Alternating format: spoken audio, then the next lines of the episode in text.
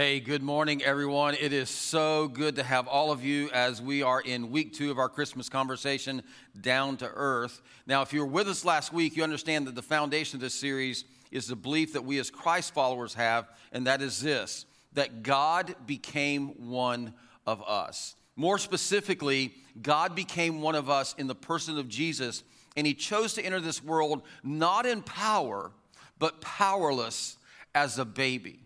Now, if you didn't grow up in America celebrating Christmas, you might absolutely think that is the craziest thing that we have ever heard or ever talked about. But because so many of us are comfortable with it, we take this for granted. And that's why last week we began this conversation by looking at the writings of the Apostle John. And John was one of Jesus' closest followers, and he was an eyewitness to everything that Jesus did. And so, after being up close and personal with Jesus, here is John's conclusion about Jesus. John chapter 1, beginning in verse 14. He says, The Word, and we talked about what that meant last week. So if you were not here, I would encourage you to go back and look that up and, or listen to that talk so that you get the clear explanation of that. But this is referring to Jesus. It says, The Word became flesh and made his dwelling among us. Literally, that means that he, God, in the form of Jesus, he came and he lived with us. John says, that we were with Jesus. And when he says we, he's not referring to you and me. He's referring to Matthew, Mark, Luke, John, all the disciples that were Jesus during his ministry. And he says, We saw him with our own eyes. He moved in our neighborhoods and lived with us. Now, as I said, you, you may not believe that's true because that's kind of a crazy idea when you really stop and think about it that God came to this earth and he lived here in the person of Jesus.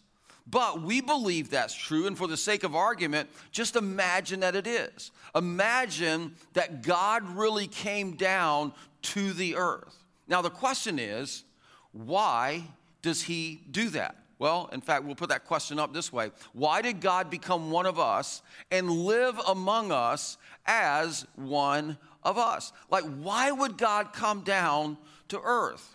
Now, if you actually believe this happened, and we do, it's really imperative to understand what would motivate God to do something like that.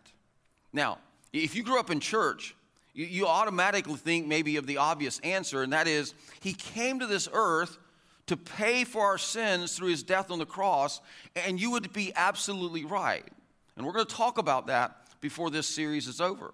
But there are some other reasons he came as well. In fact, last week, we looked at the very first one, and I think it's so important because it's like the foundation for why Jesus came. So let's put it back up here, and that is this Jesus came to communicate and demonstrate what God is like.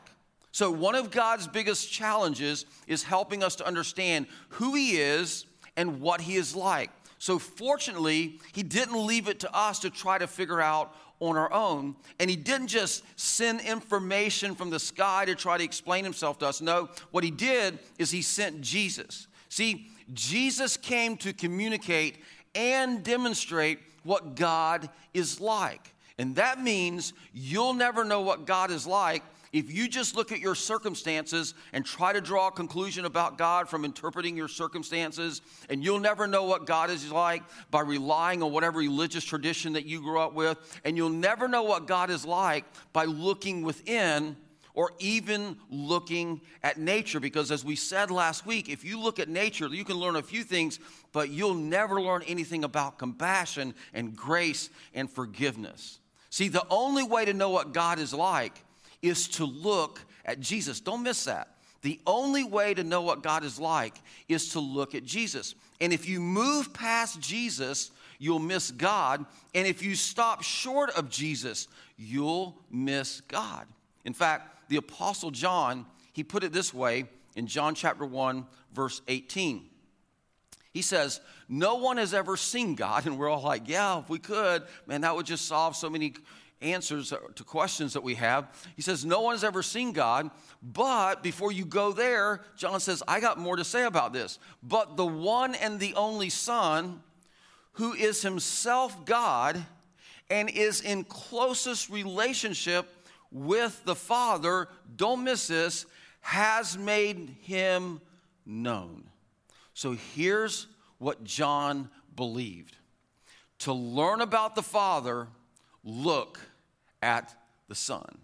Literally, if you want to know what God is like, look at Jesus. If you want to know what God would do, look at what Jesus did. If you want to know what God would say, listen to what Jesus said.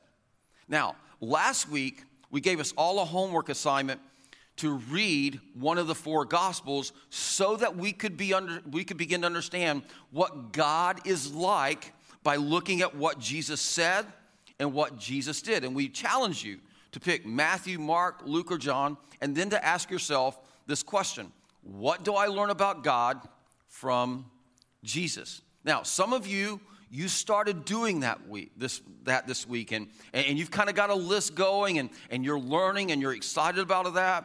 Some of you you didn't get around to it but you've got a chance to start this week. It's never too late to start. And if you'll do this you will absolutely be amazed at what you learn that you never knew was in the Gospels. And we definitely think that you will find that it will make your Christmas experience so much more meaningful for you because you will understand more what God is like by what you learn about what Jesus says and does. So here's the other thing if you're not a follower of Jesus and you're joining us in one of our rooms today or online, man, we hope that you'll do this as well just grab a translation that's easy to read. You can try out a few different ones on the app called YouVersion. Great app if you want to have a great not only can you read it but it'll read it to you as well so that's a great a great tool uh, we use most of the time the niv on sundays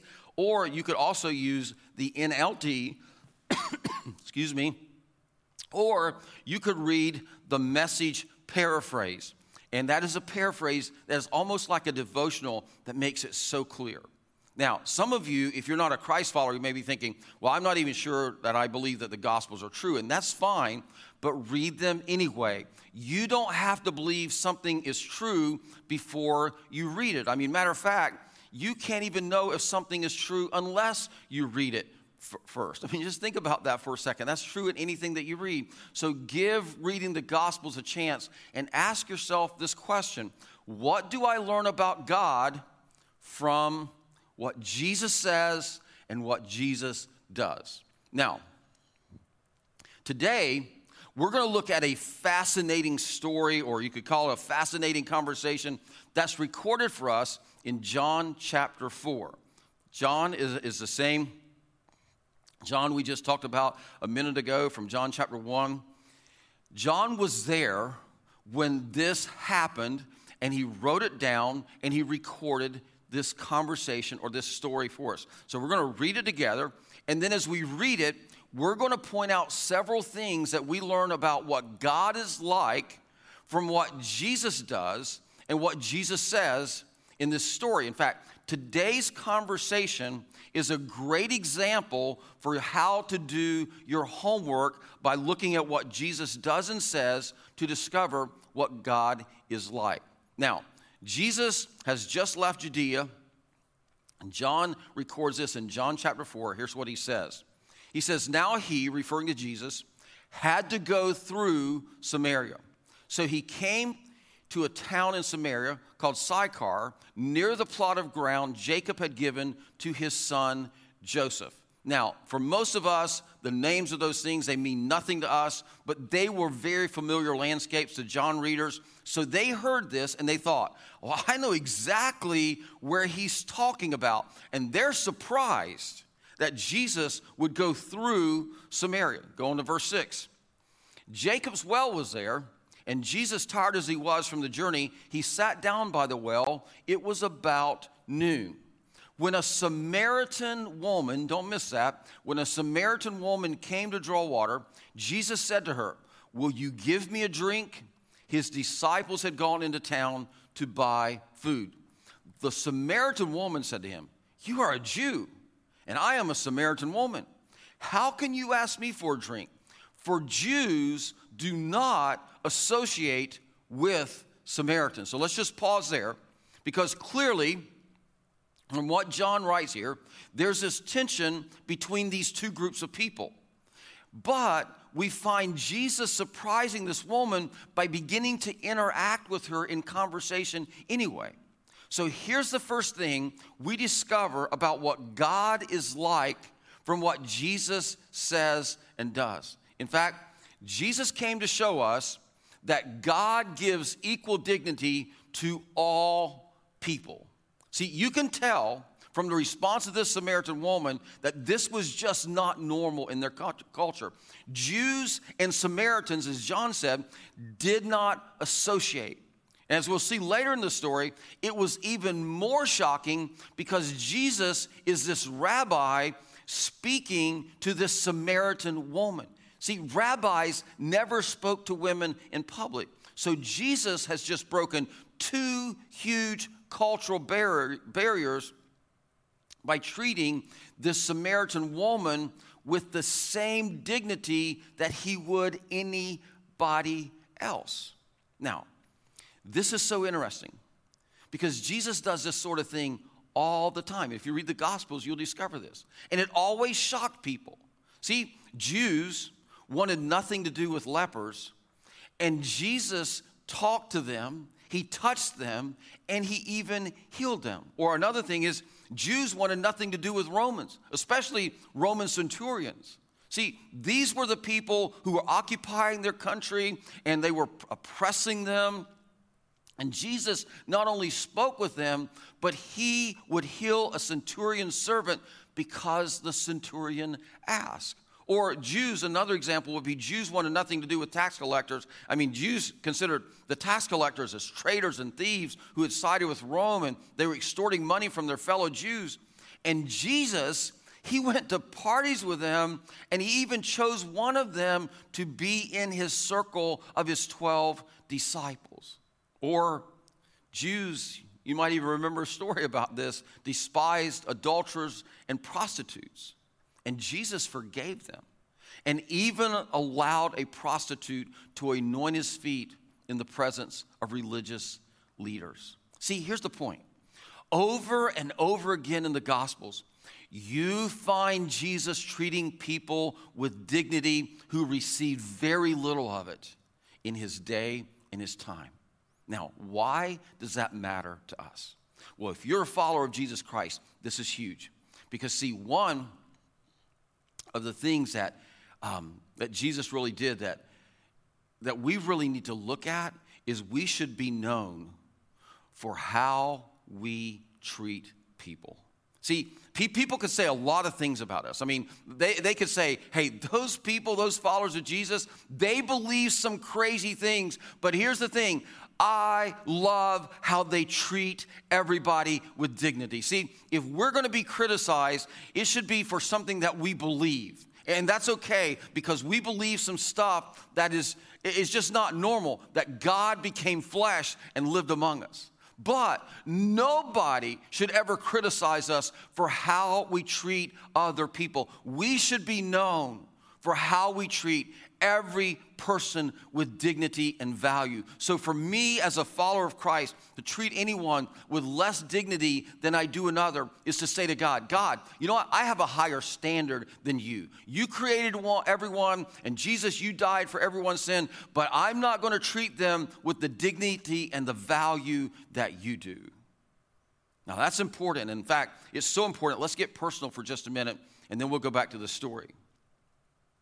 As we've been talking, for some of you, a person came to your mind or a group of people came to mind because you don't show those people or that person equal dignity and value.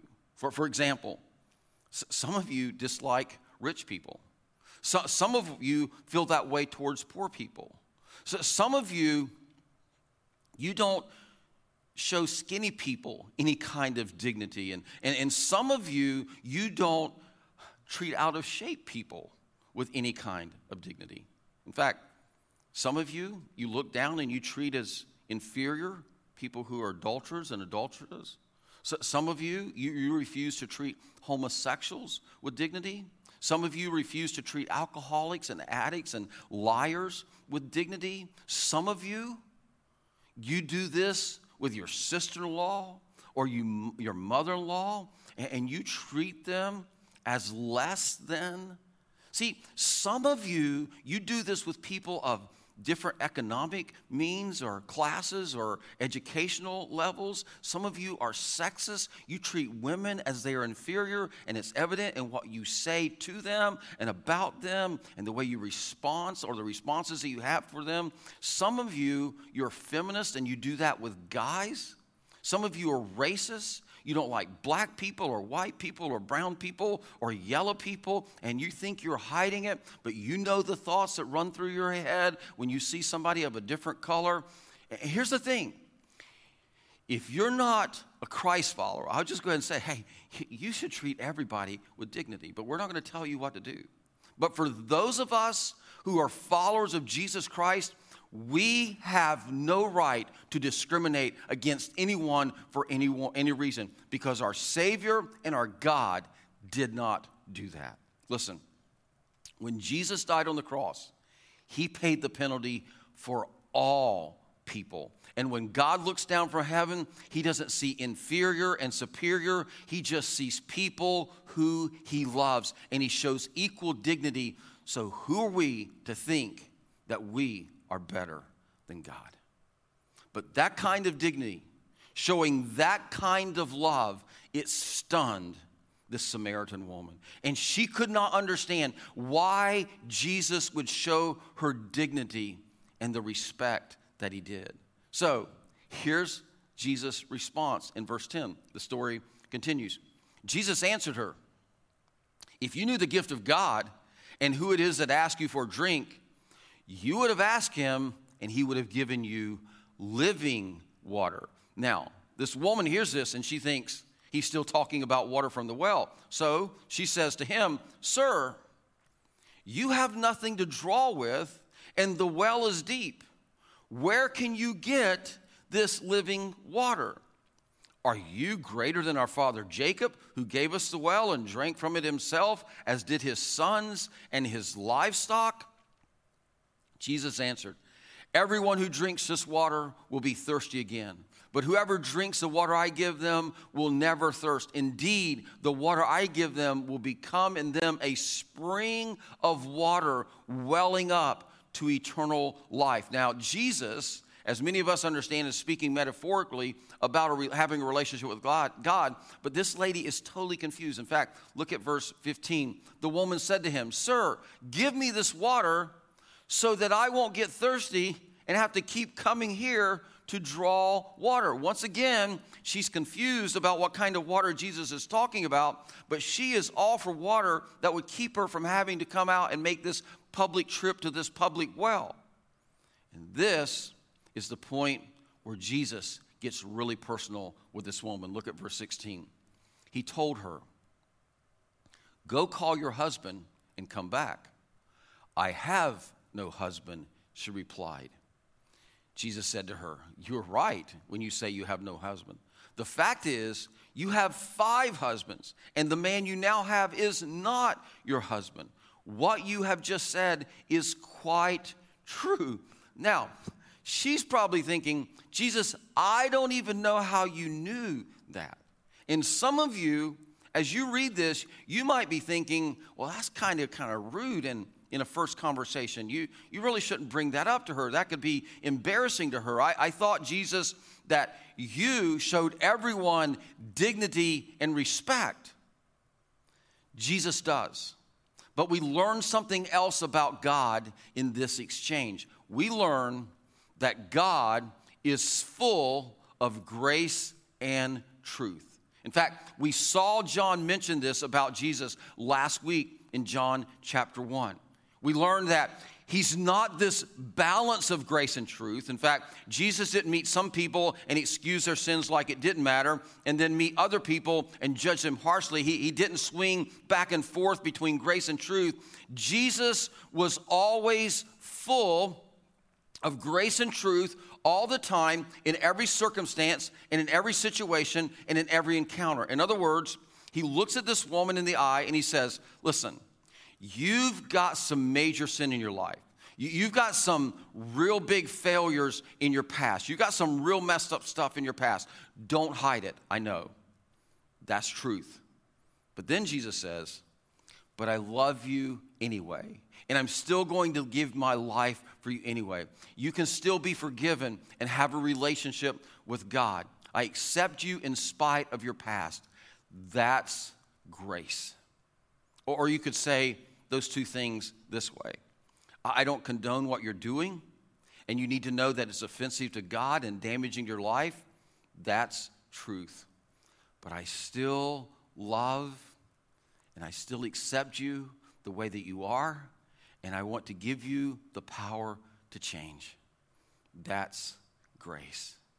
See, being full of grace and truth, that is actually the most loving thing you can do because both are required to be healthy. All truth and no grace, it is never healthy. It leads to rebellion. All grace and no truth is never happy. It leads to regret. See, love, as we've learned before, it doesn't make a point or give a pass. No, love makes a difference by admitting the truth, but extending the grace to change. And Jesus, if you read the Gospels, you'll discover Jesus models this over and over with people. And it usually caught people by surprise. And it certainly did this woman. In fact, notice what she says next in verse 19. Sir, the woman said, I can see that you are a prophet. You think? I mean, that was kind of impressive what you just said. So clearly you're a prophet. So Jesus and the woman, they continue this conversation. And the two, as they're talking, the disciples return from their errand and they're shocked to find Jesus showing equal dignity, grace, and truth to the Samaritan woman. But it's the response of the Samaritan woman that John really focuses in on next. Here's what happens beginning in verse 28. Then, leaving her water jar, the woman went back to the town and said to the people, Come see a man who told me everything I did. Could this be the Messiah? Literally, she's saying to them, I'm not sure. It's unbelievable to, unbelievable to me that the Messiah would show me the dignity and the respect and the grace and the truth that he has, but I think he might be the one. I think I believe his, he's the one, but don't take my word. Just come see for yourself. And here's how the story ends in verse 30. They came out of the town and they made their way toward him.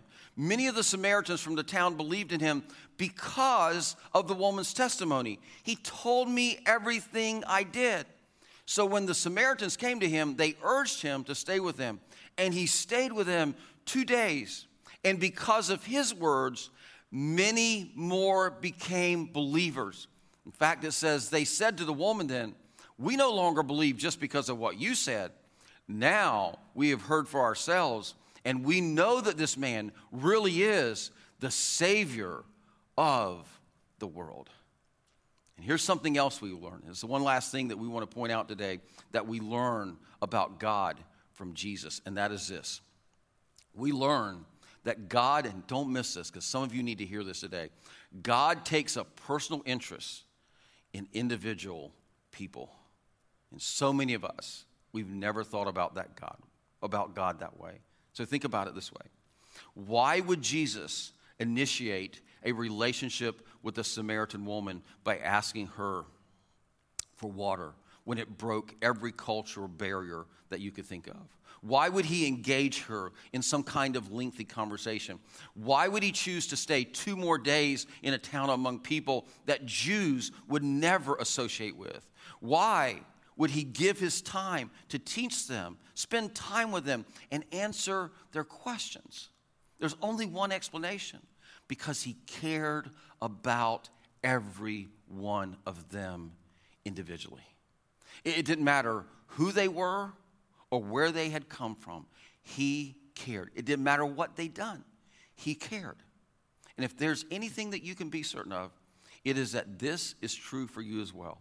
See, some of you, you, you have such a hard time believing this. Some, some of you, you can't imagine this could happen for you given what you have done in your past. So some of you, you can't imagine that God cares or takes personal interest in your individual life given what you're doing right now. But God takes a personal interest in your life. God wants you to know Him. God wants you to experience His forgiveness and grace. And He wants you to recognize that He is active and that He is at work in your life. So there are three big things that we learn about what God is like from Jesus in this story. Now, here's the thing some of you, you have missed this in the past, and, and you missed it because you wouldn't commit to reading your Bible. You just kind of leave your Bible in the shelf collecting dust, or you dismiss it as, I don't think I really believe that stuff, but you've read it, never read it to know. And some of you have a Bible in your mobile device, but you never open it up. And some of you, as students, you kind of walked away from it when you left home. So, again, our challenge to you for your homework is read the Gospels. J- just pick one Matthew, Mark, Luke, or John, and read it because you will be amazed at what you discover and what you find out about God. And, you just might be amazed at what you even learn. And I just want to challenge you do this for yourself and ask yourself this question as you're reading it What do I learn about God from what Jesus does and says? And you're going to be surprised at some of the things you find. And as I said before, I think this is going to make your Christmas experience so much more meaningful because you're really going to understand why God came in the person of Jesus, why God became one of us and lived among us. And He did it to clarify for us what he's like. So, as we said, one of the primary reasons Jesus came was to communicate and to demonstrate what God is like. And what we've learned is that he gives equal dignity to all people, that he is full of grace and truth, and he takes personal interest in individual people, including you. Now, next week, we're going to pick up with another fascinating story, and we're going to discover another reason why Jesus came down to earth. But until then, open up the Gospels and go discover for yourself what do I learn about God from what Jesus says and does. Hey, let me pray for you. Heavenly Father, I thank you. I thank you for these written documents from eyewitnesses and people who were around eyewitnesses that wrote down for us so that we could understand what you are like because of what Jesus said and because of what Jesus did. Thank you that you sent Jesus to this earth to communicate and to demonstrate what you're like. And I just pray for each of us today as we've looked at this story of Jesus' interaction and conversation with this Samaritan woman. And we learn these three things about what you're like that you give dignity to everybody, that you're full of grace and truth. And even more than that, God, I just want to thank you that you absolutely care about us as individuals, no matter what we've done or no matter what we're doing. And I pray today that you help us to lean in because we know that you're going to treat us with dignity. And God, I pray that you help us to lean in because even as you speak the truth to us, you're going to extend grace. You're going to extend your love and your forgiveness. And then we know that you're going to engage in our lives because you care about us as an individual. And so I just want to challenge any of you who are listening today if you've never stepped in to a relationship with God because you did not understand what God is like, but today you do Will you just say this to God right now in your heart as I speak it out loud? Will you just say, Jesus, thank you for coming to this earth, living and modeling what God as my Father is like. And today, I want to receive that forgiveness. I want to receive that grace. I want to receive that mercy. And I want to enter into a relationship with God as my Heavenly Father. Thank you for this incredible gift of a relationship with God as my Father because you paid the price for all I've ever done wrong, all of my sin, by coming to this earth, living and dying on the cross, and rising again. Now, best I know how I'm going to begin to have a relationship with you.